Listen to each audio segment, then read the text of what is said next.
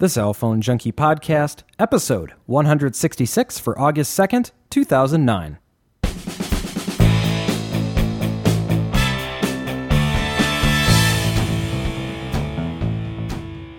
Texting while driving gets some exposure. T-Mobile announces a wheelless BlackBerry, and Google Voice versus AT&T. My name is Mickey Papillon. And I'm Joey Kappas. And today's show is brought to you by Audible.com. Please visit audible.com slash CPJ. That's audible.com slash CPJ for your free audiobook download. First, today we have a giveaway. You know, it was interesting, Joey. Last week I was talking about Slacker Radio and how great the Slacker Radio uh, Plus service is, and I had been contacted this week by them about uh, my comments on the show, and they asked if we wanted to do a giveaway to our listeners. And this is not just one, but three separate giveaways, but we're going to do them all next week. So uh, basically, we're going to do a very similar thing to what we've done in the past. To enter, send a Twitter message to at TCPJ underscore Mickey, at TCPJ underscore Joey, and at Slacker Radio to enter, and we'll choose three people randomly to win. Uh, one caveat you must have a free Slacker account to be eligible to win. So if you already have a Slacker Radio Plus account, you will not be eligible.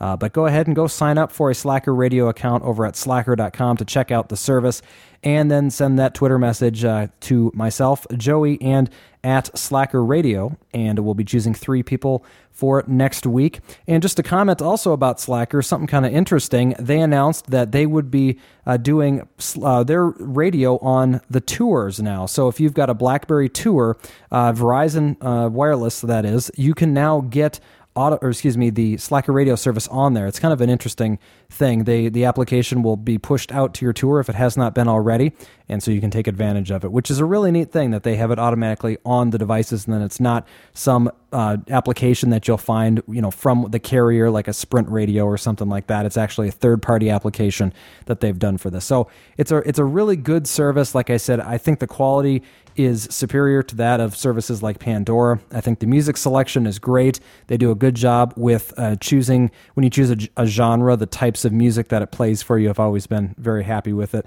I listen to it quite a bit and uh, love their service. Uh, in fact, so much that I've got the Radio Plus service, and now we've got them, uh, you know, giving away some subscriptions. So it's very, very nice. Uh, to have them here. Uh, we've got a couple of stories here. I'm going to start out with mine. It's a bit long, but I'll try and keep it down. Uh, it, it concerns an HTC Diamond. Now, if you remember back to May of 2008, uh, I received the HTC Diamond uh, from the MSMobiles.com website. They had a representative at the Mobius conference. They received a Diamond and sent it on to me to review here in the US. And uh, I've been using it kind of off and on and, and just testing out various Windows mobile applications and, and whatnot. And about Christmas time last year, I started having problems where the Wi-Fi stopped working. And it wasn't that it wasn't showing up; it would it would pop up with the Wi-Fi and it would try and connect to the networks that were available. But as soon as it would connect, it would basically throw me off and it was just not letting me do anything. So it was it was annoying uh, and basically unuseful. So uh, after I kind of dilly dallied for a little bit, was at CTIA in April at, down in Las Vegas and uh, talked with the HTC representatives who told me that I should be getting in touch with certain people. So uh, I got in touch with people. They uh, accepted my diamond. I shipped it back to them. And uh, after just a couple of days, it was repaired and they went to send it back to me. And this was at the end of May. And unfortunately, the device got misrouted. Now, this is the where it gets kind of interesting. Uh, for those that know, I'm down in Arizona, which the state abbreviation for Arizona is AZ.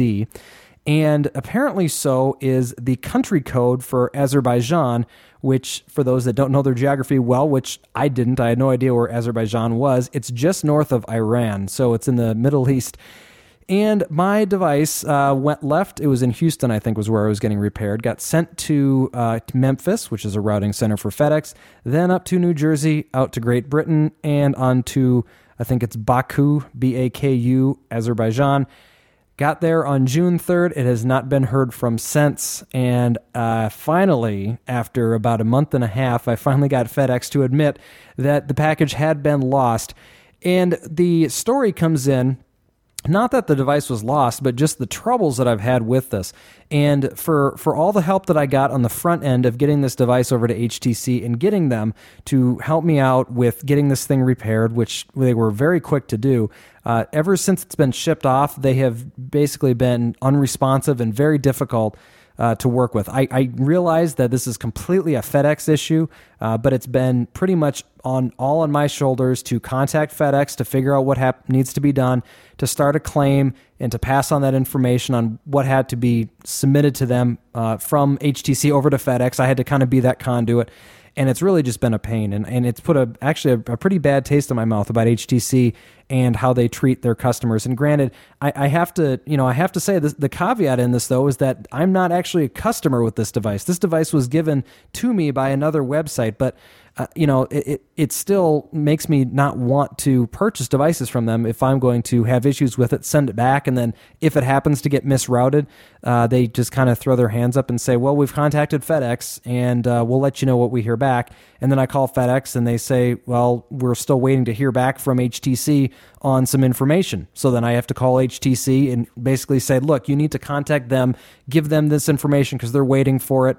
you know so it just was a it's been a pretty bad thing but finally on friday i got through to uh, fedex uh, after talking to someone and they said that they had uh, received all the information from htc and it was in, in process right now for the claim i have no idea what that's going to mean at this point if it's you know uh, if they can find it or if they're just going to give a credit or whatever that's going to be because um, really I, am just looking for a windows mobile device. I mean that's what this whole thing is all about is you know a windows device so that i can use and test and do everything that i need to on it.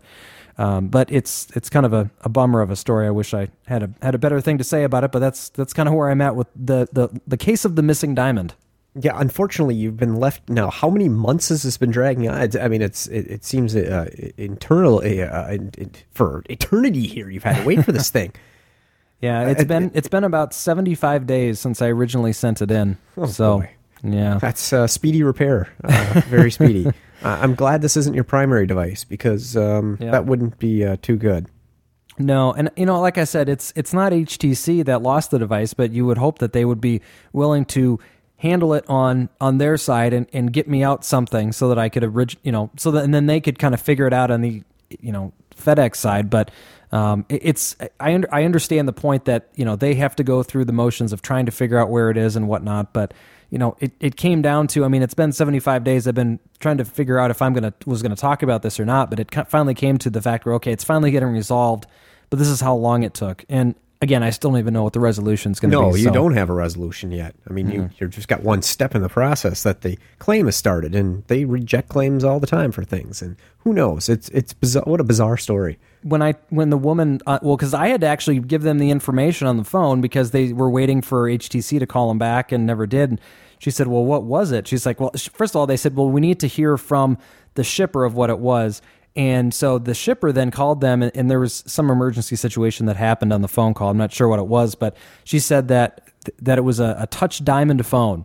And I said, okay, so they've at least told you what it is, and so then I could go in and I could explain. Okay, it's the HTC Touch Diamond. Gave them the website where it had all the technical specifications on it, and the woman said, "Well, they said that the value of it is five hundred dollars." She said, "What was what was the original value?" And I said, "Well, it was about eight hundred. She said, $800 for a phone? And i said yeah. I said you gotta you gotta kind of look at this one as being one of the high end phones. I mean there's it was yeah. I mean it know, was the highest end phone at the time. Yeah and I mean, unfortunately there's not much that you know can be said. I mean it's like the most expensive phone. So you're right. I mean it definitely could be rejected if they say this value is you know too high or whatever it is. I mean i guess they don't have to give you the, the total value for it. And i don't know if it was insured or not either but i guess it would have to be. Otherwise there wouldn't you'd be out everything. So i don't know yeah, I'm I'm not sure. Yeah, it depends what uh, what what they put down for the insurance because generally you get the first hundred dollars free when you ship with FedEx or uh, right. uh, UPS, but uh, to go above and beyond that. Mm-hmm. Well, we'll see if uh, the Azerbaijani diamond ever makes it back, but most likely no. It's in probably someone else's hands, or the package has been completely destroyed at this point. So. Anyway, but uh, you have a story too, Joey, before we get into the news that I think you should share with everybody. Well, this week I had a very strange Sprint uh, data experience here, Mickey. I, I, I think it was on Tuesday morning. I lost connectivity to my Exchange server with my uh, Centro's uh, ActiveSync, um, you know, email delivery. It just would not connect to the server. Um, I, I, couldn't do a sync. I couldn't, uh, you know, get the push email, and it wasn't just my side of the. Uh, it wasn't just my Centro that was having a problem. Uh, it, it, wasn't the server either. It was actually all of the Windows mobile phones using the Outlook, uh, you know, the push active sync. Um, it, uh, and it went on for a period of time between 10 a.m. and 8:30 p.m. Uh, all day long without a single uh, connection. And the strange thing is, I had no trouble getting to the Exchange uh, website, the Outlook Web Access, which runs on the same exact port, you know, 443 through a you know SSL security um, certificate. No problem. Um, on my Centro, I can imagine that I would have no trouble getting through because all of the web traffic goes through a proxy server on the Sprint hosted site. But something from our local network there to you know my to the network uh, exchange server, there was a loss of communication somewhere along the lines all day long. And I you know did a bunch of uh, forum browsing and uh, technical um, you know, research for network status and could not find anything that was uh, reported being down or anybody else having that same issue. But it affected uh, five phones um, all day long. So it was a very strange experience. Nothing like that's ever happened to me before. And so you obviously still had data connectivity. You could still get, like you said, to the Exchange server through uh, just a regular HTTP connection. You could also you were getting Gmail too, right? That was coming yep. through. Yep. Okay. That was no problem. So the it wasn't the mail client. It definitely wasn't the the mail port. Uh, at least as far as the, I guess that's a POP access is what you're, or is that IMAP access? I have IMAP for IMAP. Gmail. Okay. Yep. Okay. But uh, an SSL port for the Exchange server could have been the culprit, I guess. Uh, it's very strange though because it wasn't the data. But I thought this was a good story because when was the last time on your phone that your data stopped working? We we always you know complain about people about the carriers with the drop calls and you know you know poor network coverage in certain areas, and everyone's got their you know ups and downs. But the data side hardly ever gets this. I mean, it's it's amazing to think that there was actually a, a data issue. Yeah, I mean, it was definitely a data issue with the phone because I did uh, extensive testing on the Exchange server to make sure that it wasn't uh, the issue on my side. So I used uh, you know many different tools to verify that it was working uh, properly, and, and every test came back uh, positive on that. Um, you know, with the data side of things, the only time I have data issues, Mickey, is if I'm in a low signal area.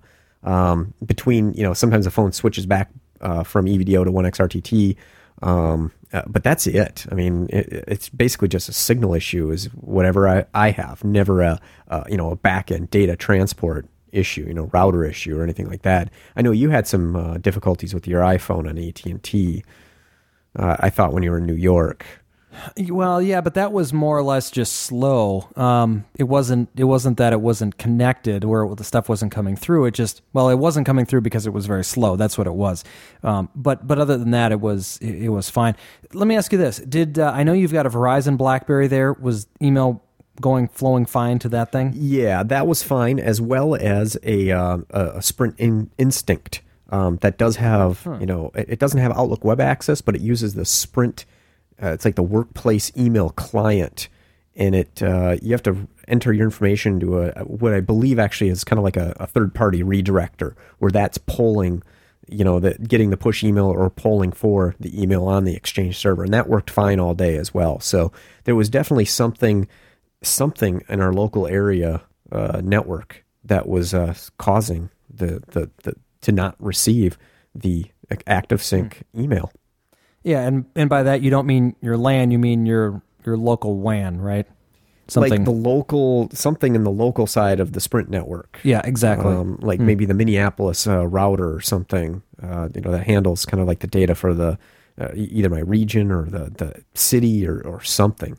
Now, what day did you say that was? That was Tuesday? I think that was Tuesday. If there's anyone in the Minneapolis area that's got an exchange connection on a Sprint account, I'd love to hear if this was isolated to, to Joey and his area or if it was something a little bit more regional because that's interesting. You know, I get a daily update on outages for Blackberries and whether or not it's a BES or a BIS issue and, and the, the service there, but I never really follow any stuff directly tied to uh, you know to exchange because that seems like it's very very specifically uh, usually a, a, a local issue, like a specific company issue, because all it is is you know going from your server out through the network. It's not going through you know a NOC or anything. So um, anyway, uh, very interesting though. But uh, you said by ten o'clock that night everything came back through. Did all the emails have one time on them, or were they kind of like listed throughout the day? Well, they were all appropriate, you know, because when you do an, they all come off the exchange mailbox. So whatever the time stamp is uh, when they came in uh, hmm. to the okay. exchange server, they were, you know, they were they showed up correctly. That's true. Yeah, because it's not trying to hit another any any sort of mailbox at all. So okay, all right. Well, one last thing here, 20 minutes into the show, 15 minutes into the show. One last thing before we get into the news. Uh, we have uh, redesigned, and by when I say we, Joey has redesigned or at least refreshed the cellphonejunkie.com website. Uh, the, the design itself, I guess, is the same, but it's really a refresh of it. If you haven't been there in a while, check check it out. Go over to the cellphonejunkie.com. Uh, it's been kind of reorganized, and, and Joey, you did a great job. Kind of tell everybody about what you did to organize it. No, I mean I didn't do much, Mickey. I just kind of you know resorted some of the items in the right hand column and just uh, cleaned a little uh, little things up here and there. Not too not too major. Yeah, but you're you're being modest. It it really looks good. Go check it out. It's it's a lot of it, it, it everything is where it should be right now. Kind of cleaned it up and it lines up you know, I, I kind of joke because I'm when I try and do HTML, it's like I've got a couple of hams on my hands and I'm sitting here like punching on the keyboard and I have no idea no idea what I'm doing. I'm copying, pasting code, and it's just a mess. So thank goodness for Joey because he can help clean up my mistakes. So, but let's get into the news this week. Uh, the first story is that Ericsson won the Nortel LTE and CDMA assets uh, for $1.13 billion. We talked about it briefly on the last show, uh, but they had outbid all their other rivals and took on all the Nortel assets. Nokia had entered a bid for 650 million, which was followed by a 725 million dollar bid by some private investors. But Ericsson was the one of the last companies to enter the auction and placed a bid just hours before the start. The auction took place in New York City, lasted 12 hours, and the winning bid topped out at 1.13 billion.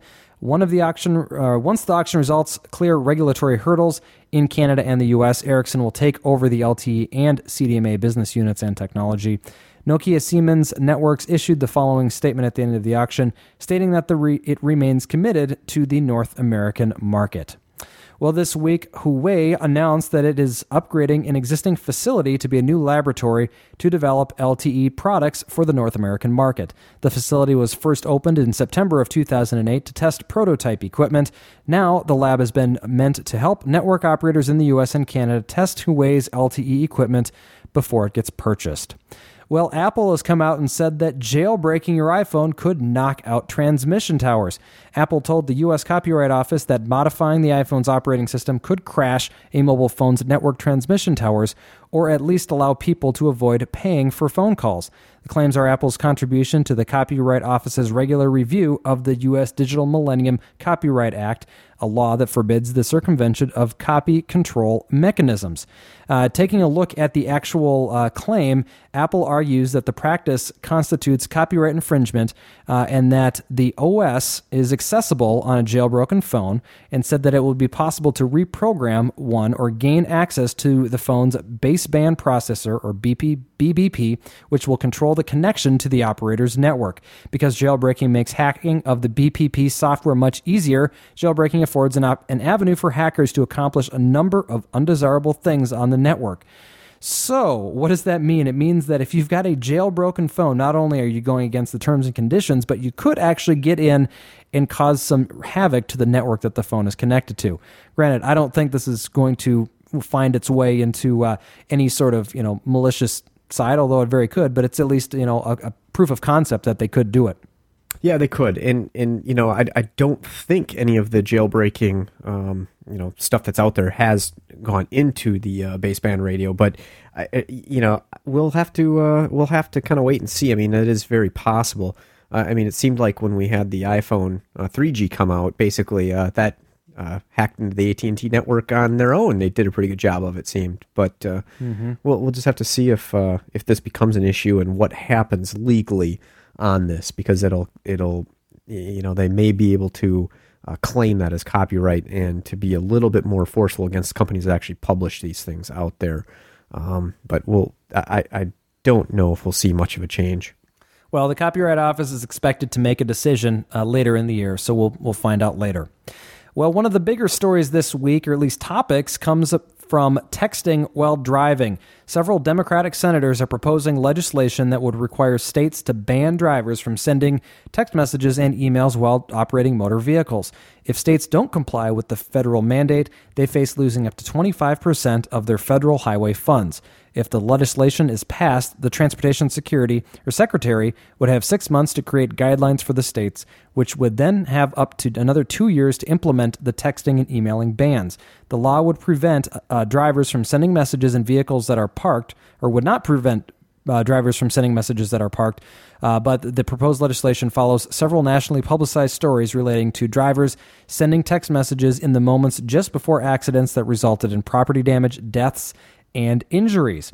So this uh, goes back to uh, obviously some things that we've talked about since essentially the beginning of the show in just being careful about you know using using your phone while driving or at least you know completely not using it while driving because you could get yourself into a distracted driving situation.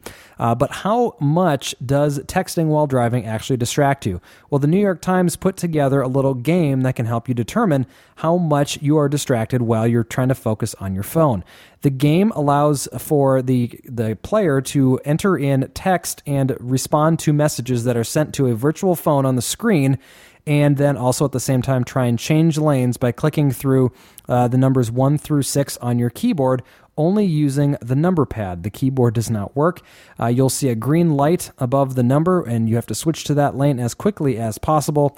And uh, then you're also trying to follow up on messages that are sent to your screen on the virtual phone that comes off to the side. I tried it, and I, for the life of me, I couldn't do it. I was driving through the wrong lane pretty much the entire time, which proved to me it is very dangerous to be doing uh, any sort of uh, focusing on your phone while you're driving. Yeah, it is. And of course, that game is a little. Uh, that's a little tougher than a real world situation as far as in some cases when you're on the road sometimes you actually have a second where you can glance down at your phone. Whereas that it was just those uh, those toll gates came just constantly. Well, you know what though? It's one of those it's one of those things. I mean, they're talking about, you know, things that happen in a split second when you're driving and that and that's when these accidents happen. It's not when you're driving down the road where you've got, you know, you know, miles of open space in front of you. Well, I I realize that and that's the only time where uh, you know, it actually, you know, has a potential of being safe to look at your phone. And and you know, generally it uh, you know it, it turns out that way, but there's always a chance something can uh, something can jump out in front of you. A deer, a dog, a person. I mean, it could be anything, and that's that's kind of the point. Is that you really have to be on top of it and be able to at the you know split second be able to make a change. I mean, this could be used. You know, you could look at this the same way as you know drinking. You're trying to you know focus on you know uh, I guess you know the road, or you need to be focusing on the road when your impairment is hindered. And it, granted, it's different, but you know the amount of time, the reaction time is similar, and that's been proven. Well, uh, further than this, the CTIA issued a statement as well on texting while driving, stating that uh, the CTIA and our and our member companies continue to believe that text messaging while driving is incompatible with safe driving. We support state legislative remedies to solve this issue, but simply passing a law will not change behavior. We also need to educate new and experienced drivers on the dangers of taking their eyes off the road and hands off the wheel. CTIA and our members have been working to educate all drivers on these dangers for years now, and we hope that people will continue to learn more. Yeah, and that you know that's a that's a great point they put out. Uh, you know, passing all these laws will make no difference, Mickey. I mean, we already have distracted driving laws. We talked about this how many years ago, Mickey, when the first one, first laws uh, started coming around here. Uh, like Phoenix, uh, the city of Phoenix is one of the first ones, mm-hmm. I think, wasn't it? And yep. It, it, it doesn't, it's not going to make any difference. I mean, it's already covered. Um, we just have to get people to uh, really think about their actions, and you know things like that game really do prove the point that you cannot read that message without you know hitting one of those toll booths, and it's it is tough, and uh, unfortunately, you've got to change the mindset here. Yeah. You know, and I think it's good that the CTA is coming out too, because obviously, being the leader association in the wireless community, it it it needs to it needs to come out that they're behind this as well. So, uh, furthermore, another point to this: the in Lockport, New York, police say a Buffalo area tow truck driver was juggling not one but two cell phones, texting on one, talking on another. He slammed into a car and crashed into a swimming pool. The county sheriff says that 25 year old Nicholas Sparks of Burt admitted he was texting and talking when his flatbed truck hit the car Wednesday morning. So you just you, you can't be using phones in a way that is you know inhibiting. And i see this you know a lot more now than i ever used to. People have regular cell phones and they have blackberries. They're trying to do you know either data entry or some sort of you know managing of the calendar whatever it is on in one hand while they're you know talking on another. You know it's one thing to be you know talking on a phone especially if you've got a hands-free device which is not of course the answer to not being you know responsible but it really will help you in making sure that you, both your hands are on the wheel at the very least. So, uh, again, just you know, take the time to you know, you know, step, uh, you know, pull off to the side of the road, you know, make that call or send that text message, especially if it means you know the difference between doing something safe uh, and doing something that could potentially be dangerous. So, anyway, a lot of coverage this week about it, and I'm glad to hear it because it's it's about time. Well, Motorola announced this week profits of the second quarter. Unexpectedly, $26 million in profits on sales of $5.5 billion. Uh, in that amount, 1.8 billion came from the handset division, uh, but that, of course, was the very division that lost 253 million dollars and saw its global market share slip to 5.5 percent. So, uh, nonetheless, uh, not good for the mobile phone space, but good to see Motorola at least on the positive for the quarter. HTC says that they're not going to see numbers as big as in the past this year. They said their 2009 revenue expects to fall to low or mid single digit percentages. They earlier had said that they expected a 10% increase. Revenue last year rose 29% to 200 or excuse me 152 billion Taiwanese dollars, which is about 4.65 billion US dollars. Analysts are saying HTC facing increasing competition because rivals such as Motorola and Sony Ericsson are moving on the territory by producing phones based on Google's Android operating system. The firm has been the only company that produced these phones in the past. Phones lost, or a phone lost at sea for four days, was returned to its owner. This story came from Reuters in Taipei. A mobile phone was lost at sea for four days when it washed up in perfect condition on a Taiwanese shore after drifting 23 miles. It was discovered by a park lifeguard who tracked down the shocked owner to return it. The phone itself was dead, but was in a small water-resistant case. Uh, the the finder of the phone found it, recharged it, and called the owner's wife, and uh, was able to return it to her. So very very interesting uh, how good those cases can be if they're actually used properly. Yeah, and uh, Mickey, uh, you know, I know phones. Some phones can survive water.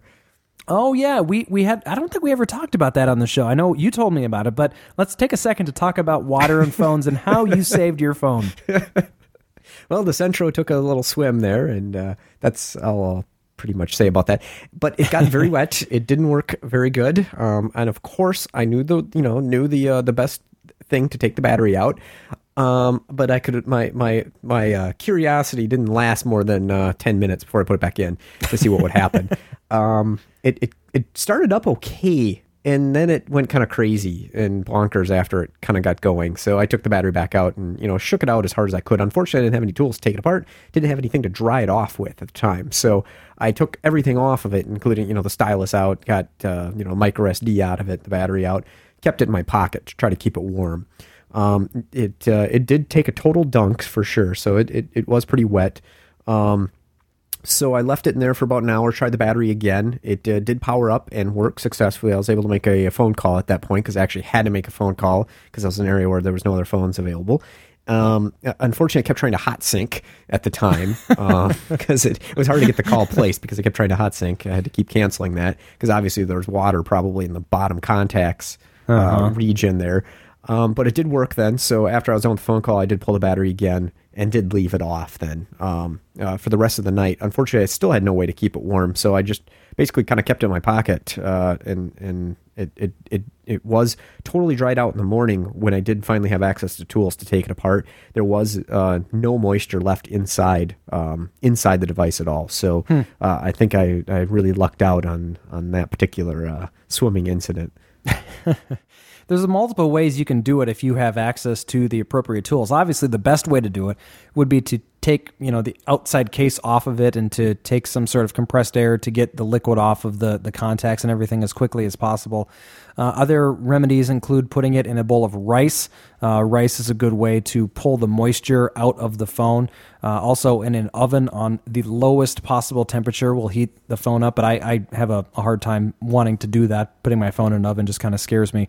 Yeah, uh, you wouldn't want to go anything over 120. Yeah. really, and most ovens 170 i think is the 150 maybe as low as they go that would be a little warm i would i would say i've heard some people of of uh, dunking them in uh, uh, like alcohol denatured alcohol to try to push the water away uh, and you know a more extreme measure like that may be wise in, in cases where it's exposed to like salt water or chlorine water or something like that it's more damaging than just plain uh, plain tap water um, I would be curious how that one would work. I, would like to probably take. It'd be kind of fun to take a phone that uh, you know didn't really need and try that out mm-hmm. with. Uh, but yeah. um, maybe we'll do that. Some, yeah, but silica gel, you know, the stuff you get in the packets. Yep. Um, if you've got some recent versions of that, put it in a, a baggie and seal it in with that too. Yep, and that'll suck all the water out of it too. So, anyway, otherwise, a case like the gentleman in this story also works as well if you've got a water proof case. Obviously, water resistant is not going to work when it's floating through the ocean, uh, but a waterproof case, uh, there's some of those out there. Of course, we've talked about OtterBox in the past. OtterBox does have some uh, pretty tight waterproof cases that you can use, but uh, nonetheless, uh, good news there for the owner of that phone. Let's keep going here. AT&T finalizing the Unicel network integration uh, from the former Unicel network up in Vermont. AT&T finalized the purchase back in December of 08. Since then, it's been working to make improvements on the network. In addition to the integration, it's had a number of cell sites to improve coverage. Now that the first set of improvements is complete, AT&T is going to work to add 3G coverage to a number of markets across the state throughout 2009. AT&T has filed a false advertising claim against Verizon Wireless with the National Advertising Division of the Council for the Better Business Bureau. Verizon Wireless uses several phrases in its net, uh, national advertising campaigns such as America's most reliable 3G network and America's best 3G network, America's most reliable wireless network, and others. AT&T says these statements can't be substantiated and call and claims that they are all false. Verizon Wireless defended its statements and asked that the U.S. judge declare them truthful. Verizon asserts that AT&T's argument relies on an, the incorrect premise that speeds are the essential element of the standard for measuring network reliability. The case is being heard by the U.S. District Court in New York. Well, Verizon then came back and filed a suit against AT&T asking that the court in Manhattan rule that the Verizon claims uh, be truthful. Uh, obviously, both of these t- uh, lawsuits are very, very, uh, we'll call frivolous, and we're talking about marketing campaigns that are going up one against another.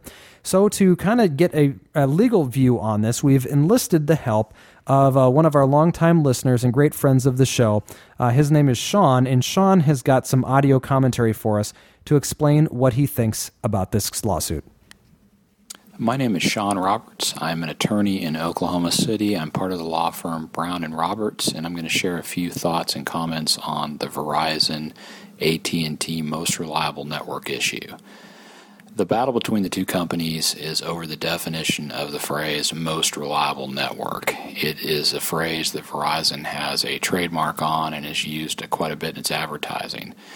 Verizon, in defining that term, is focused on the breadth and quality of network coverage, and AT&T appears to be focused mostly on speed of the network, which it claims is superior to Verizon. The, the question in this matter is going to be which standard or definition will be used to define reliable network. The difficulty for Verizon is proving to a reasonable degree of legal certainty that its advertising claims are legally and factually accurate.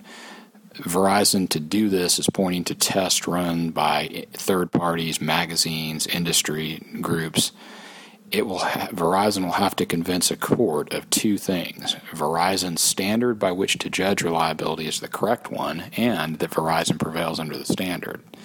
AT&T fired the first shot in this battle by going to the, the National Association, National Advertising Review Council of the Better Business Bureau, and filing a complaint saying that Verizon's most reliable network claim is false because AT&T's network is faster.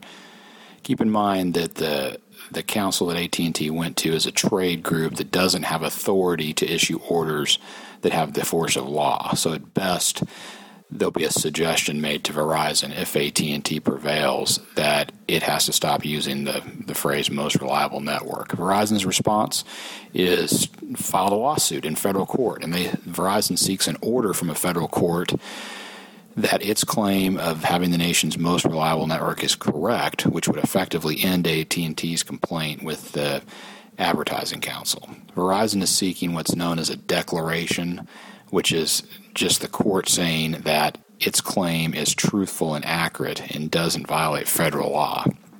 Verizon says you should look at the ability to connect to the network and the ability to complete a call or download a file to judge how reliable a, a network is. AT&T is focused almost solely on speed. The stakes are high because the most reliable network claim has so much power. One problem that Verizon may run into is in proving its case is that a third party, PC World, has found that Sprint actually has the nation's most reliable network. It finds that while Verizon's network is more reliable than AT&T's, which is not a big shocker for people that have used AT&T's network, Sprint has the most reliable network when it comes to 3G service. It will be interesting to see how the, the court handles this. I would be surprised if Verizon can successfully convince a court to give it an order that its advertising claim, most reliable network, is actually true and correct. Well, Sean, thank you very much uh, for that. And and you know, if you you want to listen to that again, I actually listened to Sean's audio comment there a few times because it was very interesting.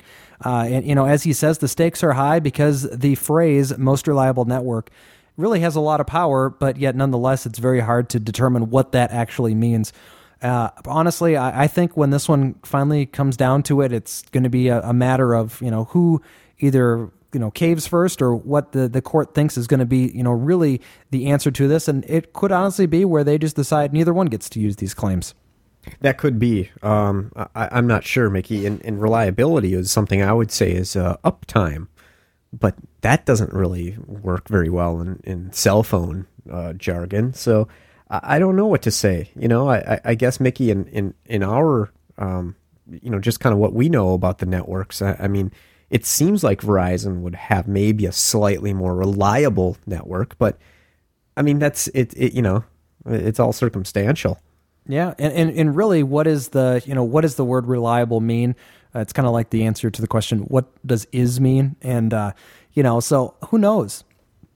Yeah, and I mean, and you know, here when it's you know said Sprint is the most reliable. Okay, how, how, I mean, so in in that case, how can Verizon claim that if Sprint is?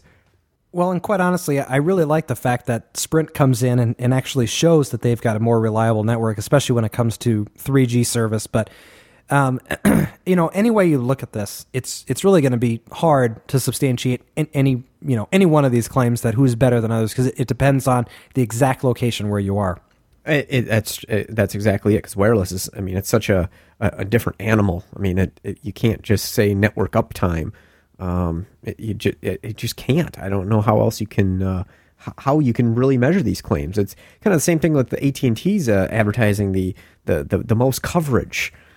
Um, but you know, in the fine print, uh, you know, it says based on global coverage. Well, that I mean, that's a freaking joke. yeah, yeah. Well, I mean, you're talking about who has the most roaming partners. You know. Well, yeah, that's different than having the best coverage, in my mind. Yeah, absolutely. Uh, I, you know, there's there's there's so many different ways you can interpret any of these claims, and and I think that's that's the hardest thing is it's it's always going to be objective. You know, someone looking at this and saying, um, you know, how can you really you know base this claim on one thing or another? They're all kind of misleading in one way. Yeah, because I mean, if you said it that way, I mean, I can I can roam onto Verizon from my Sprint phone. So, I mean, does Sprint have better than Verizon coverage? I, I mean, what I mean, where do you where do you draw the line exactly? Mm-hmm. Yeah, but uh, anyway, so thanks very much to Sean for for sending that information. It was uh, it was very nice to hear a legal opinion on that. So thank you much. Uh, next one here, uh, I love the the title of this story. It Just makes me laugh. Captain Obvious reports AT and T sees surge in Wi-Fi use post iPhone OS 3.0. No, I can't imagine why they would use a, a Wi-Fi more. Yeah, I you know the whole thing between this or behind this too is that now that AT and T has rolled out this Wi-Fi network and, and pretty much uh, tripled its its uh, its usage since June. Um, you kind of wonder why, but then you look at what they've done, and they've said that all Wi-Fi hotspots are automatically logged in now. Once you log into one for the first time on this iPhone, you don't have to go through the process of you know approving or uh, what I, what do they call it, authorizing or whatever you do when you log into a Wi-Fi network. So it really makes it easy for the user to get on the network now. Yeah, you told me how, how difficult it was before. No wonder you never used it because Yeah. it, it sounded like a nightmare. Yeah. So anyway, uh, obviously the reliability of a Wi-Fi network can oftentimes be better than one of a 3G network. So it's good that they're allowing ease of use with these networks now. And if you were unaware, if you've got an iPhone, you can use the AT&T hotspot network for free. So check that one out. Uh, every Starbucks is in fact an AT&T hotspot. Verizon Wireless cutting 8,000 jobs to help fight costs. Verizon Communications reported its quarterly earnings, stating that the company's wireless division netted 1.1 million new subscribers, bringing the total up to 87.7 million. The total revenue jumped 11% to 26.86 billion. However, Verizon did see a large 21% drop in profits. The company said that it's been hit with the surging pension costs and weakening demand for some of the wireless services. In response, the company plans to reduce its contractor and employee workforce by 8,000 during the second half of 2009. Verizon indicated that its staff reductions would focus on the wireline and not wireless businesses. So I guess it's you know good to keep the numbers there, and if they can continue growing the way that they're doing, I think they're in good shape. Yeah, and you know, being this is probably mostly on you know they're talking about the pensions growing. This would be kind of the old uh, the telco style, um, you know, the uh, where they had the the major unions and the um, uh, you know kind of the the, the Ma Bell uh, companies is where this is probably really affecting them mostly. Yeah, I, I would think so too. Uh, one other Verizon story during the earnings call, they announced that it would be testing the markets of Boston and Seattle for the forthcoming LTE networks that it plans to launch. We plan to conduct LTE trials in Seattle and Boston later in the year, working on commercial launches of the service in up to 30 markets in 2010. Then in 2011 and 2012, we'll continue to expand significantly with the ultimate goal being to cover all of our populations with this great product by the end of 2013. That was a comment from Chief Financial Officer John Killian, and they, he also said Verizon's goal is to blanket 100 million points of presence with LTE eventually. Sprint announced this week that it plans to acquire Virgin Mobile USA. Virgin Mobile is, of course, the MVNO using the Sprint network to provide cellular services. Uh, Virgin acquired Helio, another MVNO that used Sprint's network in 2008. Sprint will pay about $483 million to assume control of Virgin and its 5.2 million customers. Sprint already has a 13.1% stake in the company.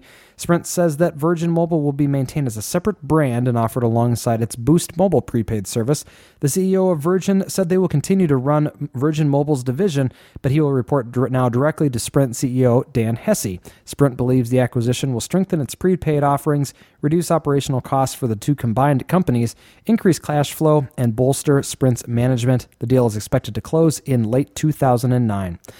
Uh, Sprint Nextel purchasing of Virgin Mobile has affected SK Telecom.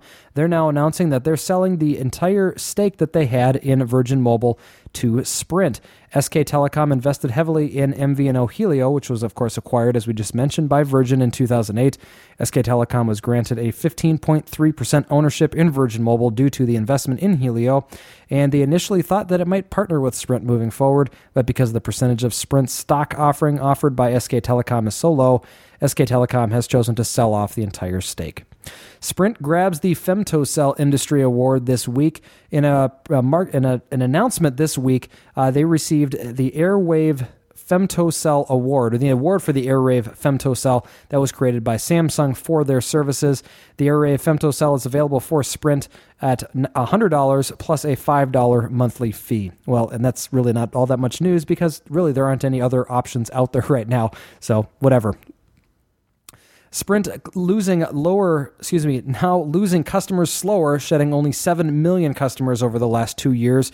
Uh, Sprint's earnings report talked that they lost $384 million uh, a total revenue decrease measured about 10%, and total subscribers slipped by about 991,000, putting the subscriber loss over the last seven quarters at 7 million subscribers. So, of course, we've talked about this many times. The majority of the customers that they're losing are coming from the iDen side and not the CDMA side. So, it's just folks that are looking to move on to bigger and better things with uh, more advanced technology, and Nextel or the old Nextel phones are just not providing them with that. So, they're not sticking with Sprint, they're moving on to somebody else and showing 7 million uh, losses in the last seven quarters.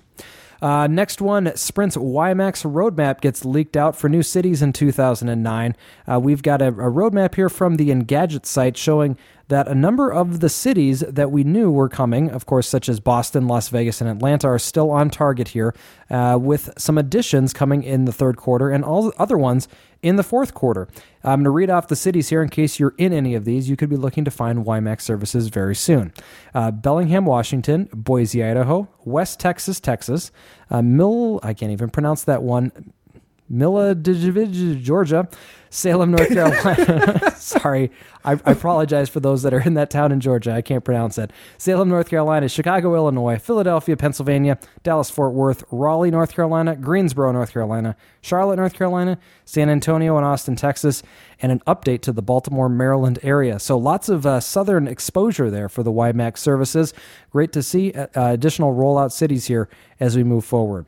T Mobile announced this week that they're going to be uh, adding a new fee or changing their fees, and this could be allowing you to get out of your contract. Starting on September 1st, according to TmoNews, there is a fee change affecting some, but not all, T Mobile customers.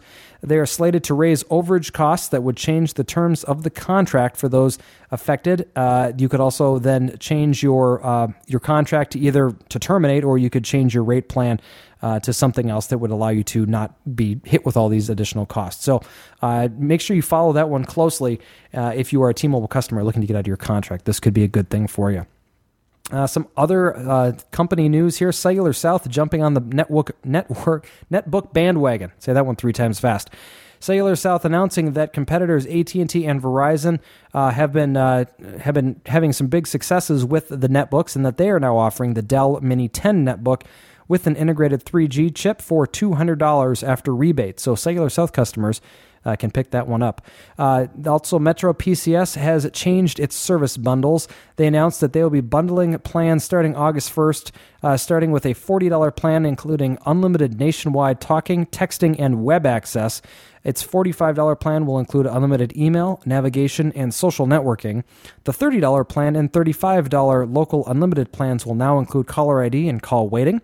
And the $50 plan remains unchanged, uh, which also offers HTML web browsing and enterprise email.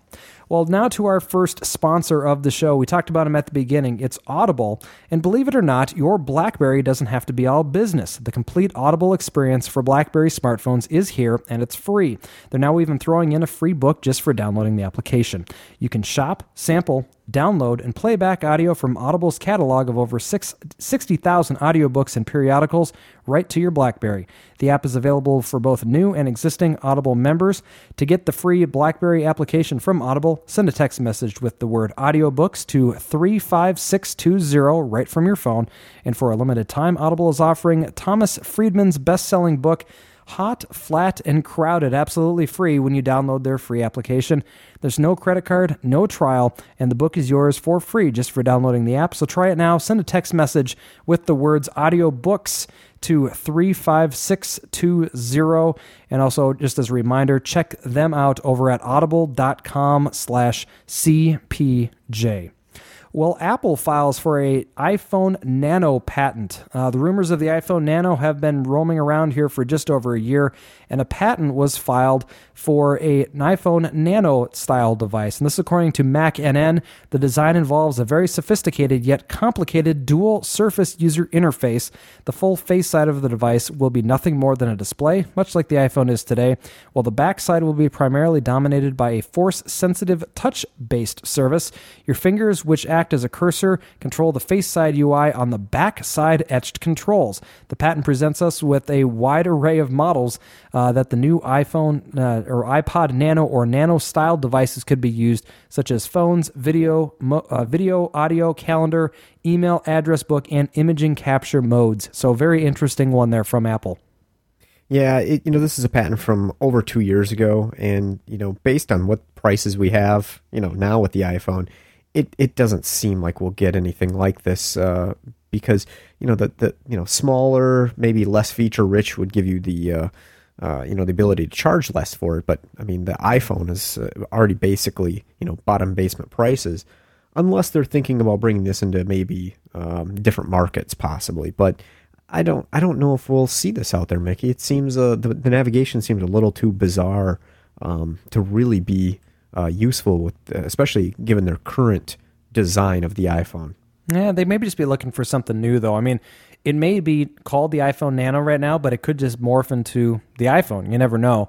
Uh, you know, obviously they've done some different things with the the iPods over time, so I don't know. We'll see. Yeah, it could just be you know proof of concept also, mm-hmm. something some, something to patent. Yeah, that's true.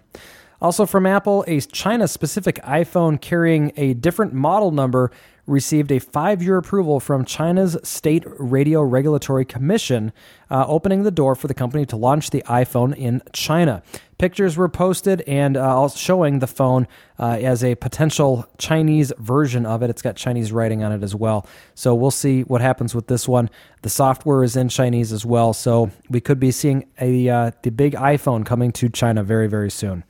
Well, uh, on the service, excuse me, service here uh, from TreoCentral, they're talking about the Centro being discontinued from AT and T. This one I find uh, kind of interesting, but not really shocking. Although I'm waiting to see what they're going to replace it with, because without the Centro, AT and T doesn't have any Palm devices. Yeah, and I don't think they're going to. I mean, we already know that Palm OS is basically uh, end of life from Palm. So, I mean, I, I can't imagine why they'd want to uh, even replace it because you know it's basically fairly old now. I mean, how long have they had that? Uh, uh, the GSM Centro was just after Sprint had their exclusive, so um, basically it was early 08, probably around the February timeframe uh, when when they launched the Centro. So that I mean that device has been on the network for for quite some time, and um, you know that Verizon was clearing their phones out uh, for ten dollars, their mm-hmm. Centros. Uh, Sprint still has all three colors available right now uh, for their price of uh, $49, but I can't imagine they're uh, going to last that much longer. No, I don't think so. So, if you're looking for a Centro and you want to get it new from AT&T, get it while you can. Well, T-Mobile brings the Touch Pro 2 from HTC over to the US. T-Mobile announced this week that the Touch Pro 2 Windows Mobile 6.1 smartphone would be available starting August 12th. The Touch Pro 2 has a 3.6-inch sliding screen revealing a full QWERTY keyboard that tilts up for easier viewing. The Touch Pro 2 will support T-Mobile's 3G network, including Wi-Fi, GPS, stereo Bluetooth, featuring a 3.2 megapixel camera with autofocus and video capture. The Touch Pro 2 will be available at T-Mobile stores stores and select retailers online. Pricing has not yet been disclosed. AT&T's capable Touch Diamond 2 now at the FCC. The HTC TOPA 210, also known as the Topaz, Warhawk, or Touch Diamond 2, is uh, over at the FCC sports the 850 and 1900 megahertz bands so would be available for use here in the US on AT&T doesn't mean that AT&T will release the device, but it does mean that if it does finally get approved and roll here to the US, you could be using it for 3G use on AT&T. The final build of Windows Phone was shown off. This is a story from the Boy Genius. The formerly known build of Windows Mobile 6.5 has removed the word mobile finally, and when questioned in the video, they're referring to it simply as Windows Phone. Has things like a Zune-ish user interface, the Windows Marketplace, and the free MyPhone Sync service. A lot of different services here that uh, we are expecting to see on Windows Mobile 6.5, now just known as Windows Phone. We'll finally roll this one out, hopefully by the end of the year. I don't know, Joey. Any thoughts on this? Is this just a branding nightmare, or is it just me? It's a branding nightmare branding nightmare. I have to say, it's a branding nightmare. Well, Microsoft has been fairly bad at branding. I mean, how many times have their products over the years changed schemes? I mean, we, you know, take Windows. Windows, you know, it used to be three, then it changed to 95, and then it changed. Uh, then at the same time, then there was NT, and then there was an NT 3, 5, you know, there was a 3, 5, and then there was 4.0. But then at the same time, then they released uh, uh, 98, and then there was a, an ME for Millennium Edition, and then there's uh, 2000 mixed in there. Then they went back to uh, you know XP, which you know uh, was a different name. Then they went to a Vista, which was a name. Now they're back to Windows 7. Can they ever make up their mind?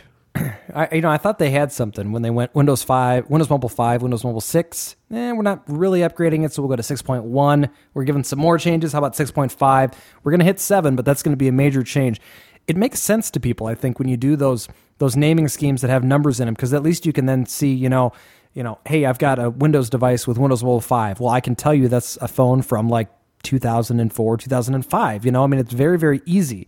And uh, now we're just going to call it Windows Phone because they don't want to confuse the customers with these naming conventions anymore, which will probably confuse people even more because they won't know what it kind will. of OS yeah, they have on their phone. It, it will. And of course, uh, I, I, just couldn't believe how many years Microsoft has uh, kept up with the year naming convention on their on their applications. It would make perfect sense if they upgraded their apps every year, but they don't. So it, it makes things look so outdated. Like yep. you know, at, at, at the office, I'm still running Windows Server 2003. Yep. Okay, that tells me, oh, this is six years old. Wow but if it was Windows, you know, uh, what would that one be called? I think that's Windows 5.1 or 5.5 server is what that would be called, because mm-hmm. um, it, it's a, an XP variant. That, that just makes more sense, really. I mean, it just does because you don't have to be pressured by the year making it sound old. Yeah, I, I don't know what to say. Um, but we're going to try our hardest not to call this Windows Mobile anymore, and we'll just call it Windows Phone. So anyway, uh, that was the story from that we found in the Boy Genius, but it actually referred to a video from the Inquirer. So. On the BlackBerry side, T-Mobile and RIM announced a very exciting device this week. The BlackBerry 8520 will be hitting T-Mobile and Walmart stores on the 5th of August. The most notable feature of the 8520 is that the long used trackball for optical navigation uh, for navigation has been replaced with an optical trackpad for on screen navigation. According to RIM, the 8520 is the first Blackberry to have its own dedicated media keys. Quad band Edge and GSM with Wi Fi and stereo Bluetooth also features a full QWERTY keyboard, 2 megapixel camera with video capture, 3.5 millimeter headset jack, support for micro SD cards up to 16 gigabytes, will cost $130 with a new agreement and qualifying data plan. And just as a teaser for this, we've got an exciting Unlocked show coming up this week with uh, Craig Johnston from crackberry.com, where he may have some information for us about this 8520. Uh, the 8530 could be headed to Verizon touting Wi Fi. According to the Boy Genius, the 8530 could be coming in a CDMA variant with similar specs as a, a toned down 2 megapixel camera, still with a QWERTY keyboard running 1xRTT and EVDO for data.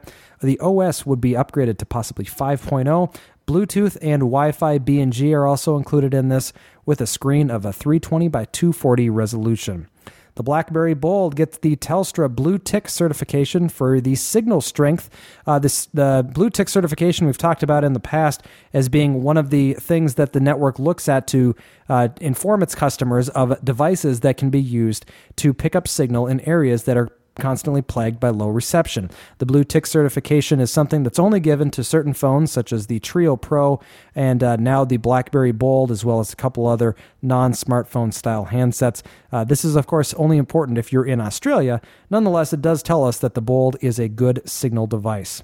Well, the Sprint HTC Hero could be coming in October, followed by the BlackBerry Curve 8530 in November. This information comes to us uh, via Engadget, which is from the XDA Developers Forum, and it talks about how both of these devices could be coming sooner than we think. The Hero, which is the Android device that we've seen a lot of information on recently, and the BlackBerry 8330, also known, excuse me, 8530, known as the Aries, uh, the replacement to the Curve 8330, uh, could be coming as soon as the 1st of November. Well, Motorola's Sholes Do you want some Motorola's Sholes? This is apparently the first Android based device from the uh, company that we talked about earlier in the show.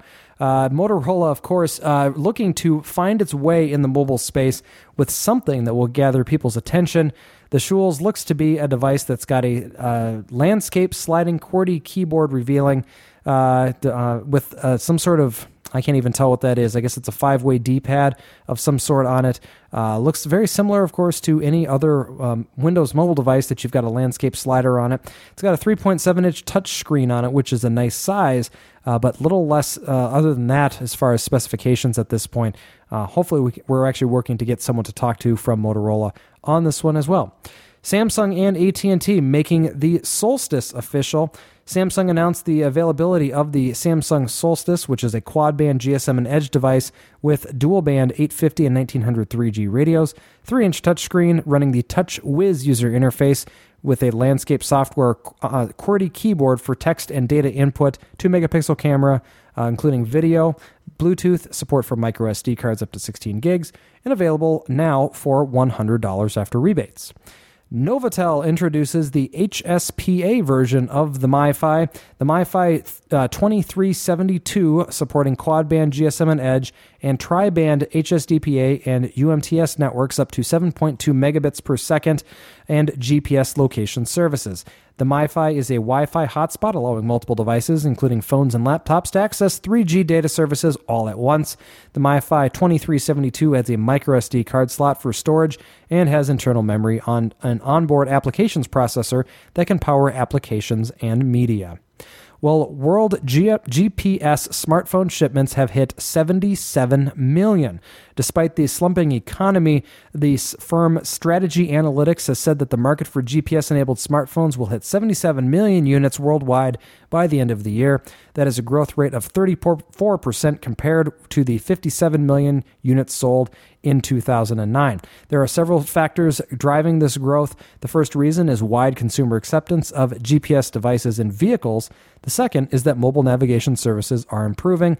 Finally, the increasing presence of mapping applications from major phone vendors increases the popularity of the services. So it looks like we've got a, a lot of people out there that have got GPS on their handsets.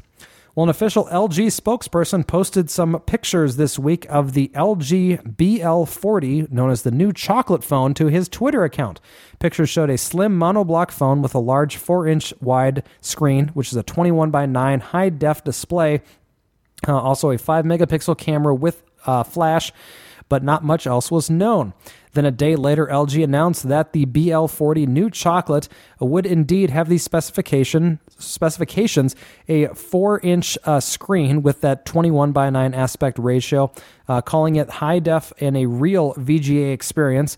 Noting that it uses a dual screen user interface that can show two different types of content at the same time. The display is protected by curved tempered glass. No information about radio technologies, but noted it would be available across 54 different countries by the end of the third quarter uses GSM based technologies rather rather than CDMA likely, as it would be uh, current. The current chocolate phones are being sold by Verizon Wireless. Well, documents seen at the FCC confirming the existence of a GSM based Motorola phone that would support a 1700 megahertz AWS uh, spectrum, uh, the same that T Mobile uses with the 3G services. Uh, we look back at the one that we just talked about, and we're thinking that the Motorola Sholes could be coming soon to T Mobile. Verizon dropping pricing on almost all existing smartphones to under $100. That's right. Almost every single smartphone that's available from uh, Verizon Wireless is now available uh, with a two year contract for under $100. Uh, the one exception to that is the Samsung Saga and the Blackberry Tour. Mickey, I think this you know really got started when the Centro came out for ninety nine dollars. Do you remember how uh, how much of a, a shockwave that uh, put out, and we had a, a you know a smartphone under a hundred dollars, you know ninety nine dollars uh, at that time. Um, that was quite a uh, quite a discount.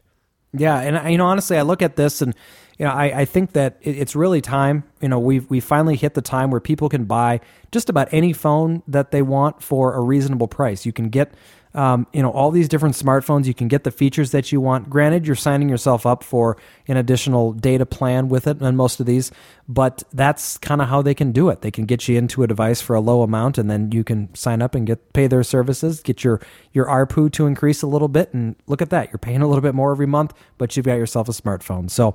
Uh, very, very good. So if you're on the hunt for a new Verizon phone, you waited till the right time, you can get some good deals on them right now.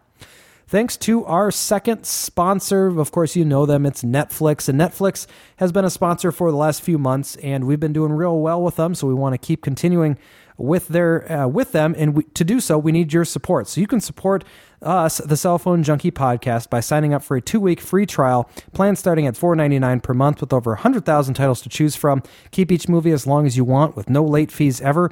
Free shipping both ways, free delivery in about one business day, cancel anytime, and as a bonus to your DVDs, you can watch some of the movies over the internet for no additional charge. Joey and I appreciate your support of the show for signing up for a free trial. Well, I had originally wanted to talk about Netflix and my movie pick of the week being Forgetting Sarah Marshall, but I wanted to change it to a movie that I watched last night, and it was over the uh, Watch Instantly option on a Vista Media Center that I have uh, directly streamed from the internet. And it was a movie called Supersize Me. And I, I bring this one up not because I want to gross anyone out or explain, you know, why to anyone what the the virtues of uh, uh, you know not eating fast food are, but boy, this was a very interesting movie uh, for me. Honestly, I'm I'm a I'm a fast food fan. I don't eat it a whole lot, maybe a couple of times a month, um, but I am on the go quite a bit, so it does occasionally run into the fact where I need to grab something very quick.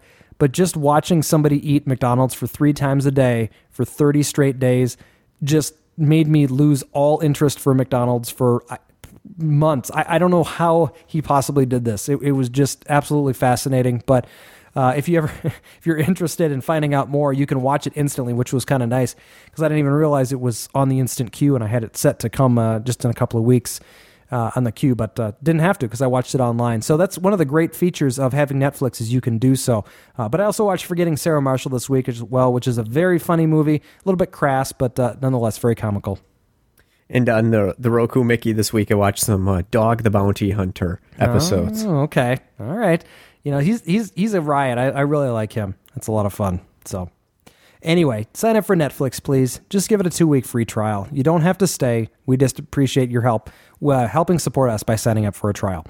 All right, let's get into some software here. The iPhone had a security hole that was released this week at a conference showing that an iPhone could be infected through an SMS text message. The interesting thing that was happening was a message was showing up on the user's phone that was showing essentially just a number of character, I guess was characters or squares or some kind of strange uh, things that were showing up there. But it was actually the last message uh, of I think 500 that were being sent to the phone, and basically then it was allowing the user to take advantage or take a hold of the phone, make calls, send messages, take pictures, and everything from the device. Basically, you lose control of the device. So, what they're saying, a very easy uh, way to overcome this, if this happens to you, where you get a message where it's just a bunch of characters or squares, just turn the phone off. Uh, it will allow then the the whatever has just happened to the phone to basically get flushed out and go away. And uh, not to say that the user couldn't do it again, uh, but you was it would require them to do the same process to take advantage of it. And Apple quickly acted and announced iPhone OS 3.0.1's uh, software update available to all users via iTunes.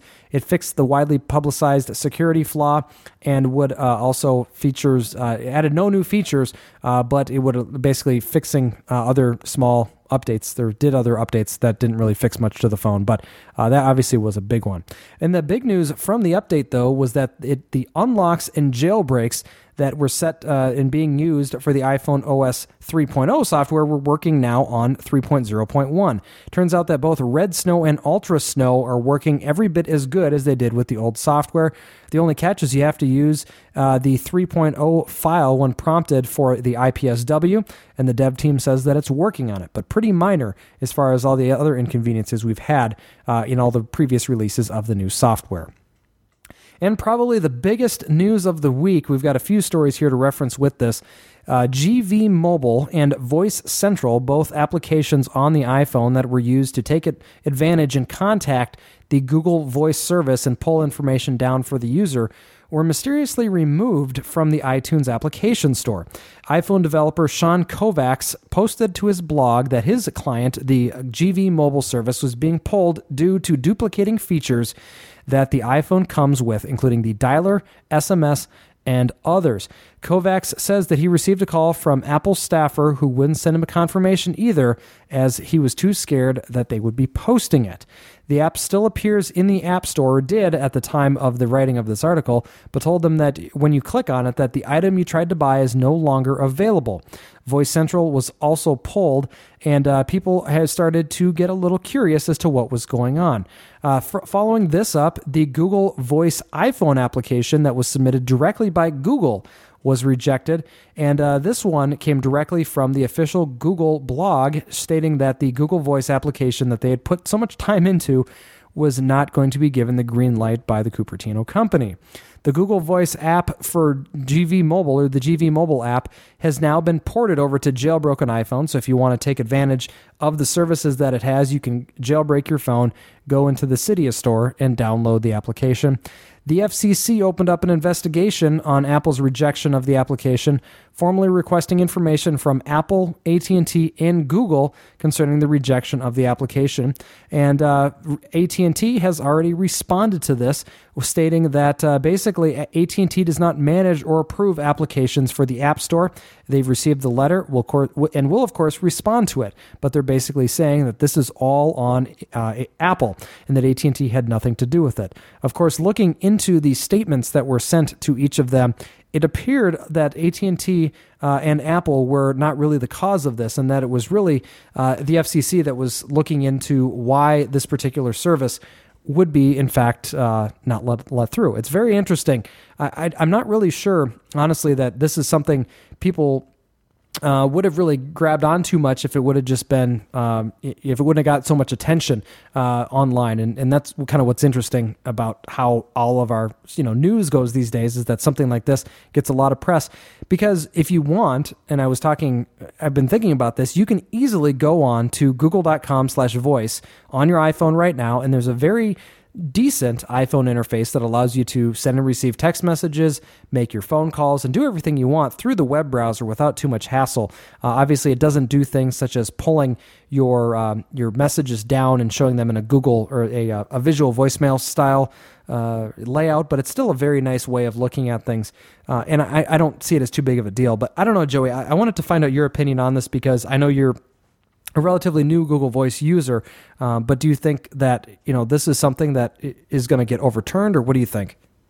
Well, I think they've they've got no choice uh, with the amount of attention they're receiving, um, because you know they're they're really going to be proven to be the bad guy here, and that and of course that's you know been the uh, you know the, the the argument all along with AT and T. Um, I, I know they have restrictions on this because Apple, why would they care about this app? Yeah. They just wouldn't. Uh, it, it's solely coming from AT and T, and you know, obviously, here as users, we've got, um, you know, to to to not have competing applications, and we know that they shot down the Slingbox. Uh, we know that uh, we, we've we we're Skype? missing out on that. We're missing out on Skype. Um, anytime that they're losing, uh, you know, the potential to possibly lose revenue, they're going to say, no, it doesn't matter. Just put their foot down because they don't understand uh, that people are going to either get around it somehow by either jailbreaking or some other application or some other way to work around this. Um, instead of just eating the, it's instead of just you know uh, trying to suck it up and maybe provide a competitive service they don't even bother. They just say, nope, not going to allow it. And they get all this bad press for it. And it's it, it we're, we're going to see this time and time again. And it, it's just, it is frustrating. Um, obviously, I don't have an iPhone, so it doesn't affect me directly. But, you know, I hope, you know, this makes an example of their process uh, of these apps and really, really gets people aware that, you know, the, the, the carrier that you're on, it, it's totally a conflict of interest for the services that you want to use. Yeah, well, and here's the thing: is they they continually talk about how it's about duplicating functionality on the phone, but I, I would throw out there something as simple as the fact that when you get your iPhone out of the box, it comes with a weather application. But one of the first applications that I downloaded for the phone was the Weather Channels application, and it builds on what that that application does. Obviously, you click on weather on the iPhone, it shows you the temperature in the city that you're in. Well, the Weather Channels application shows you temperatures, shows you radar, shows you severe weather alerts, shows you video. Show, I mean, it's all these different options that it allows you to do but it's still duplicating the functionality of showing you what the weather is. I, I don't buy that as an excuse. Well, it's not an excuse because AT and T doesn't allow you to have um, your phone number that you, you have for your mobile phone be uh, allowed to uh, ring other phones. Does it? No, no, it would not do that. No. Uh, do you have call screening? No. No. Do you? Let's see. Can you do text messages from the from a web interface that's easy? No, because if I could do that, why would I have text messaging at all? I just have them all. Oh, wait a minute. Oh, that's right. That cuts down our revenue. Oh, forget that. Yeah, exactly. I mean, you know, here's the thing. You sent me a message right before the show, and uh, I got the message on my phone. It used a text message, but guess what? I then went to the Google Voice interface because I was sitting right here at my computer, which I leave up in a tab all the time. Saw that there was a message there, quickly replied to it on my computer. You got a message back. So the text message exchange that is usually two messages is now just one. And I think that's kind of that's the kind of thing that they don't really like is they don't want that to be happening and people stop using as many messages on their network because it's people like me who only spend the $5 for the 200 text messages per month but you know I can easily uh, ma- basically make that to be almost 400 now because about half your messages, if you think about it, are ones that are sent. And if you can do those now from the web, it makes things really easy. So, I uh, a lot of different things that accompany this as well. International calling is a big thing that is, uh, seems to be an issue. International calling on AT and T is not exceptionally cheap, and doing it through Google Voice is pennies a minute. So, lots of lots of things that I could see them being upset with. But it is kind of a bummer that uh, this is where it is. But no uh, resolution just yet. It wasn't until this past Friday that the FCC sent out these letters, so it's only been a few days. So we'll see some responses here, I bet, in the next week. And it's like I've I've kind of you know uh, harped on over time and time again. Even our home internet connections, you know, Mm-hmm. coming through the cable company, it's just it's an absolute conflict when you've got the services like the Netflix, Roku streaming uh, streaming video. Uh, I don't need one of their digital cable packages or any of the other uh, stuff they provide, including the pay per view, when I have this service. Uh, and of course, they're probably trying to do everything in their power to to uh, stop this. there's going to be a time when I bet you they do, and that's going to be the time when we all, you know, throw our arms up and say, "Okay, look, we have to figure out something because the the content that we are getting provided to us from these services like Netflix and the services like Google Voice, they these are the things that we want to do. If we wanted these, I don't want to call them antiquated, but these traditional services to be our only options, then uh, we wouldn't be looking into all these other great things that are out there right now." Yeah, and, and like I've said before, it, it, it really should be a utility. It should be coming from your city, you know, your internet connection. Um, and, and now up and coming here, it should be your wireless connection, your wireless data connection, uh, where there's no, you know, corporate policy and, and profit margin that's really driven, uh, you know, to deliver your internet connection that has a conflict, you know, like ta- cable TV or the or the phone providers, you know, based on long distance and Skype and your home cable connection uh, for internet, you know, competing with your TV and video service. So it, it just it, it's just a tough one. And you know, the the companies, of course, now they're so entrenched, they have uh, lobbying power to keep cities from uh, building out a utility, uh, you know, an internet utility. It's uh, it, it's not a very good situation we're in. No, it's not. And uh, as a primarily a primary user, I guess I should say my my primary number is my Google Voice number. I'm very interested in this, and I, I'm not so much as you know interested in using a service like Google Voice on the phone as I just want to know or an application. I just want to know that this you know that something like this is not going to be restricted because I want to continue to be able to use that phone number. It wasn't until a couple of months ago I made the switch over to it because I was afraid that something was ultimately going to happen. But I think Google's got you know got some momentum behind them. I don't think it's going away. It's just going to be a while uh, before stuff like this gets pushed through as approved. Yeah, I mean, and then of course on the other side of things, what happens uh, when AT and T decides, well, uh, we shouldn't be having uh, Google Voice. We we shouldn't accept calls from Google Voice. I mean, they can find the database out. They Yep. they'll they'll know what the numbers are of Google Voice. They may start restricting them. Here's the other thing that you can do. You can set your Google Voice number to be the caller ID that comes through on your phone. That's an option. And if you've got a service like T-Mobile's My Faves or the what I don't know whatever Verizon calls it, where you get to choose your five numbers from people you want to get calls from. If you give your Google Voice number out and you set that as one of those numbers, guess what? That's the caller ID that comes through. That's what the network recognizes, and it's all your calls coming in, and you can essentially get unlimited calls if people are calling that one number. So, uh, and here's the other thing: when you make a call through the Google Voice service, guess what? That's the number that comes through. So that you're when you make a call, it connects you, and that's the number that comes through. So if you played it right, if you had that unlimited service where you know you could be getting doing tons and tons of calls, thousands of minutes if you really felt it by just using this one service. So um, I guess there could be some things that the carriers are looking at, and they you know they want to make sure that they don't get into a, a trap where they're losing money because it's you know they're still businesses. I, I definitely understand it, but it's frustrating for the consumer when it affects them affects us like this. So. Uh, but anyway, let's move on. We've got some other stuff we want to talk about, and we still have questions and comments. Google overhauling the links in the mobile Gmail application. Google rolled out a new feature of the mobile Gmail application that allows now a feature called Smart Links, taking any large URL that is embedded in the email and automatically shortening the link uh, to a named link instead, rather than a string of URL data. Users will see underlined text representing to where that link is. To start, the feature will support plain text emails with Google generated URLs for Google Maps address queries, Google Maps directional queries, Google Sites web pages, and YouTube videos. Google plans to support more link types over time. The unofficial Google Voice client for Palm Pre makes its way to the uh, uh, application store for the Palm Pre. So if you're a pre user and you want to check this one out for uh, your phone, you can do so. And guess what? It's not restricted. So we'll see how long that lasts. And if you just thought that you were never going to get yourself a Google Voice number issued, a company called 3Jam is doing the same thing. They are launching a virtual phone numbers beta site, and it allows essentially the same usage uh, as far as offering call forwarding to simultaneous phones that will ring all at the same time, visual voicemail, uh, as well as email notifications and transcriptions. Uh, there are several key benefits that it also has that allow for uh, things that Google Voice does not offer at this point. It lets you take calls not just to phones, but also on Skype or instant messaging clients. Phone numbers for groups, including shareable voicemail, group text messaging, and micro PBX features.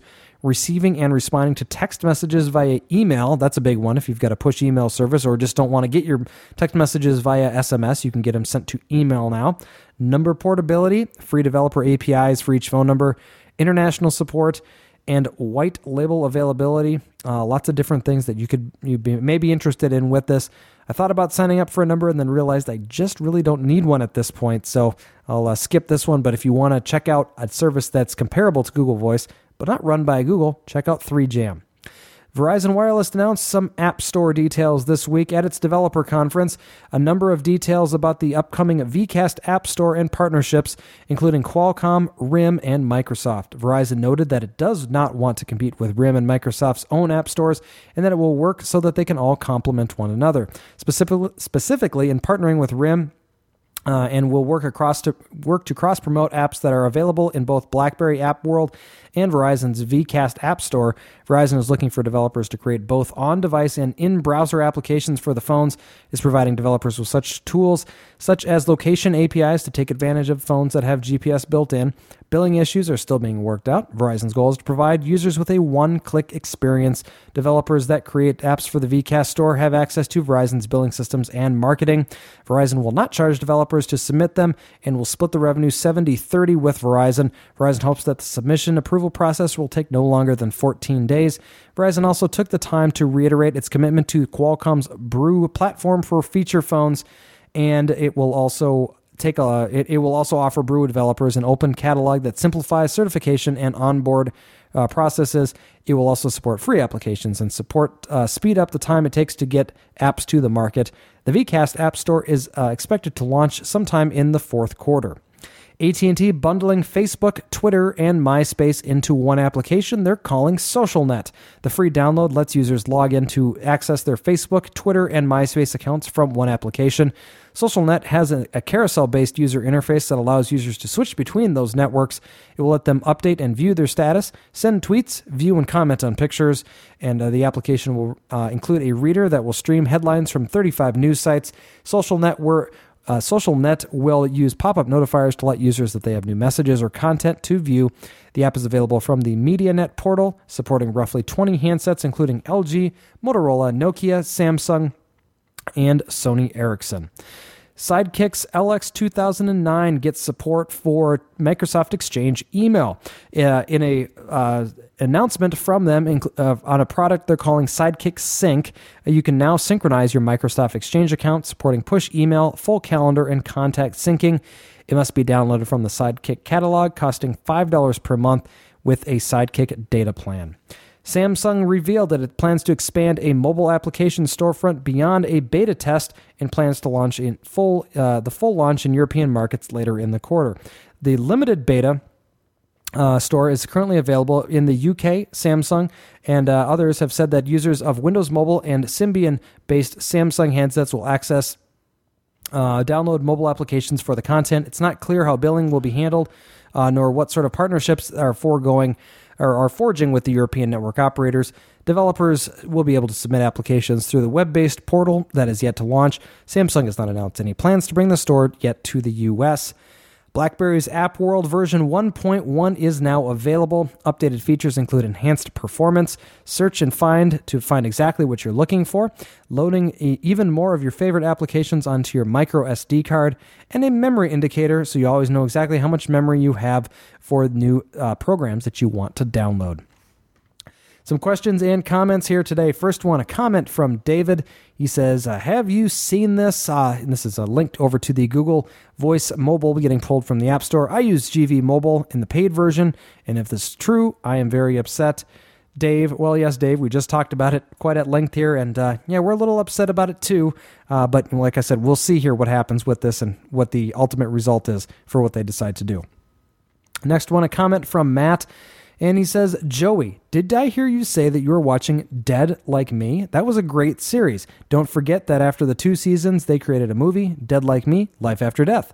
You may have to rent it on DVD on that one, though, Matt. Nope, that one is streaming available on the Roku as well, and it's actually on my instant queue. Very nice, very nice. There's uh, there's a lot of stuff on there.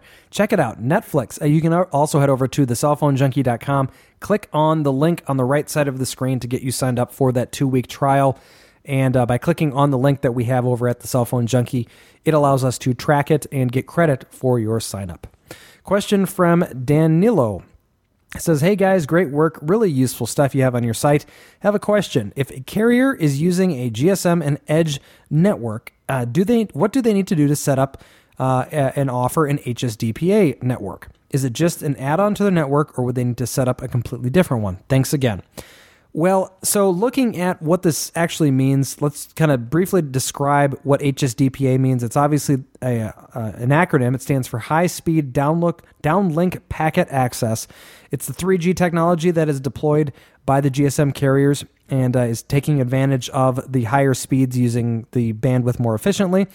It, uh, HSDPA is a software upgrade to the UMTS network, uh, who's using signaling and radio network uh, topology that is sharing a common node with the GSM network. What that means is it's using the same uh, piece of hardware, but it's essentially a a, separate network.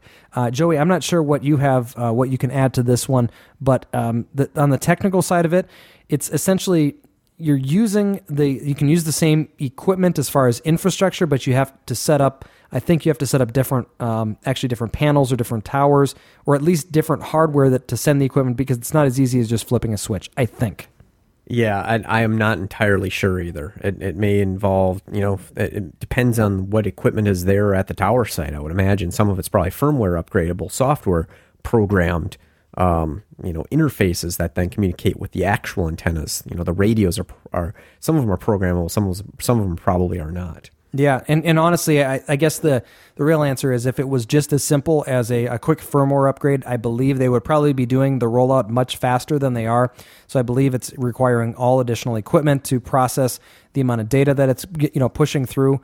Uh, also, it does handle the voice as well, uh, which is a different uh, you know a, di- a, difference from the EVDO counterpart. So they're actually having to take you know and process all the voice calls as well. So it, it is. I'm I'm pretty sure it's brand, you know, it's new hardware and that they're having to roll out new things at every site that they they go to. Typically, though, the nice thing is they're rolling it out in the same frequencies.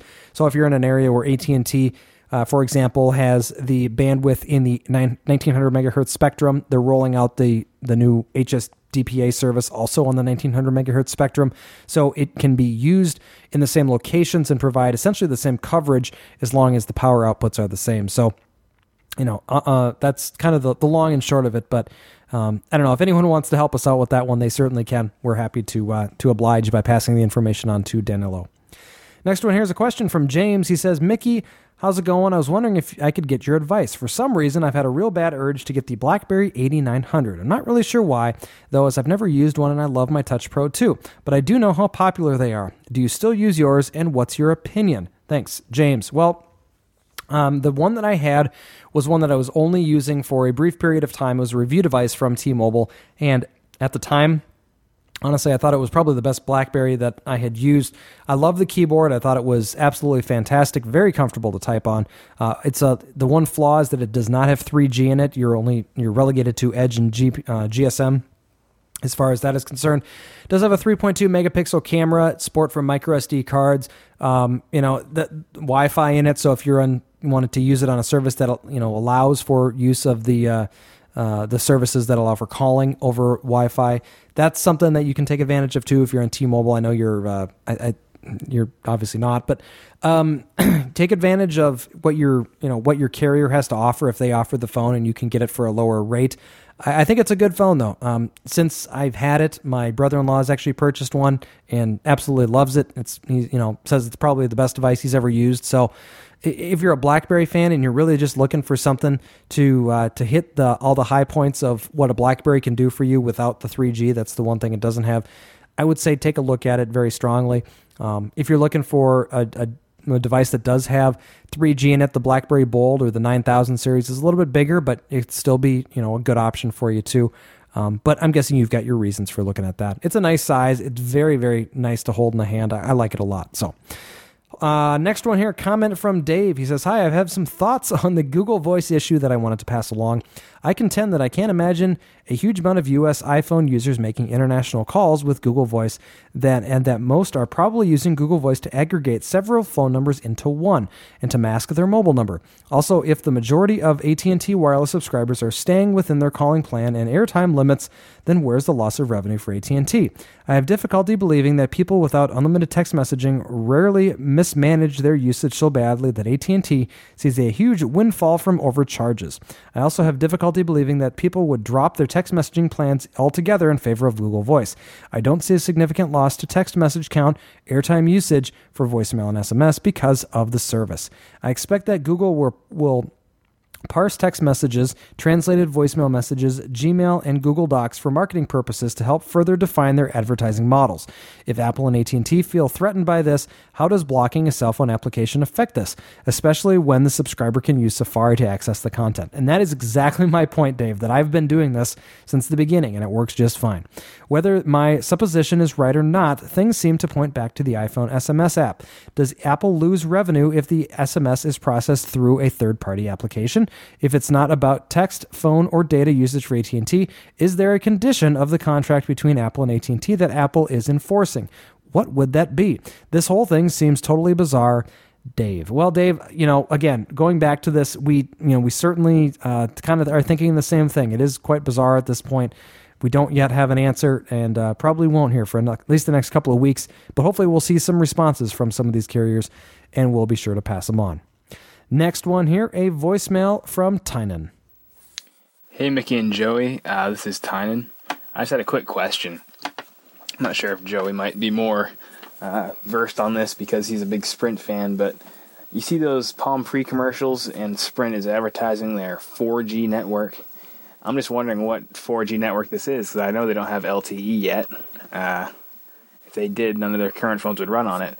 Is it more like a, a three and a half G or uh, something like that? I was just just wanted to know because people have asked me about it, and I just wanted an answer from you guys.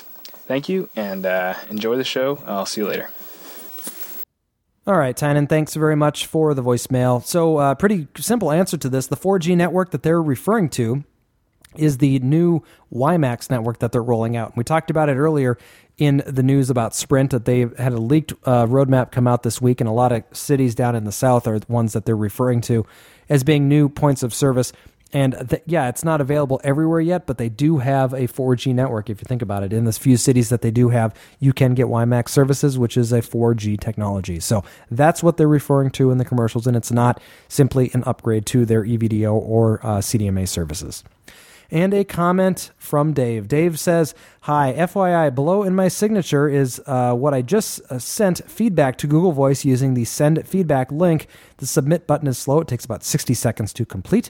I sent feedback because I tried to set up a second Google Voice number that is, a, that is local to my retired parents in Florida, but I didn't have a spare phone number to assign to the Google Voice number and Google Voice does not allow me to assign the same cell phone to more than one Google Voice account.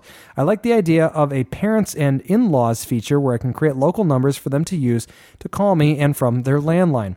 This concept is similar to something uh, to it might be something that you'd like to advance to your podcast, Dave. So here was Dave's comment. He said, "For those in sales and marketing whose territory covers several U.S. states, to appear to be local to your customer mar- consumer markets by having a local or regional phone number is desirable. Having several Google Voice numbers per Google Voice account would be ideal, where each GV number is assigned to its own voicemail message and email address, or allow multiple Google Voice accounts to point to the same set of phone numbers. Personally, I like the multiple Google Voice numbers per account option. An individual may want up to three Google Voice numbers, one for themselves where they live, a local number where their parents live, and their and a local number where their in-laws live so that they can both use to call them locally at any given time.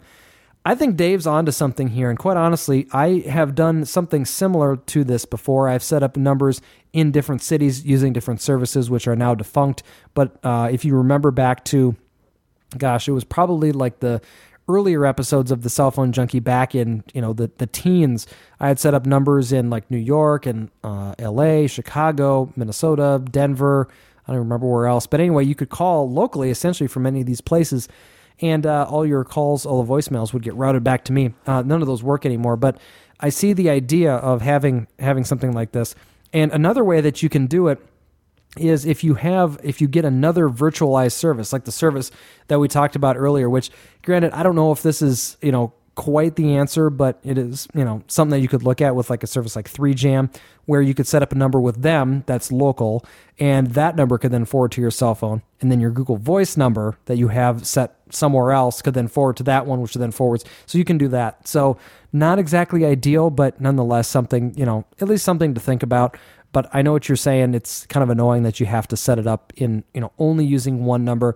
I've actually got two Google Voice numbers uh, and one of them I have basically forwarding nowhere. It just it sends all the calls directly to voicemail, which is fine by me. That's what I use as the home phone. Whenever someone you know says like, "Can I have your phone number?" I'd give them that phone number. It's not my Google Voice number, which actually phone calls come through to me, so I use that one quite a bit. So um, anyway, there's a couple of ways you can get around it, but I definitely see what you're saying. It would be nice to have multiple numbers roll to that one particular cell phone that you have. So anyway, but uh, hopefully that answers that. Uh, and thanks very much for the comment on it, at least.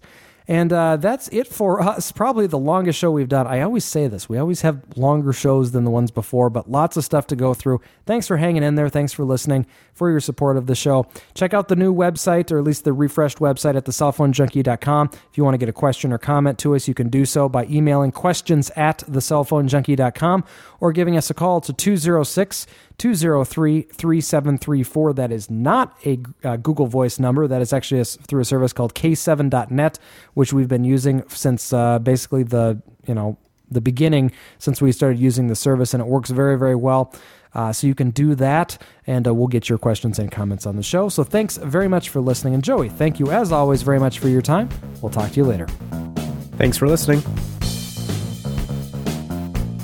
For more information about the stories you've just heard, visit us at thecellphonejunkie.com.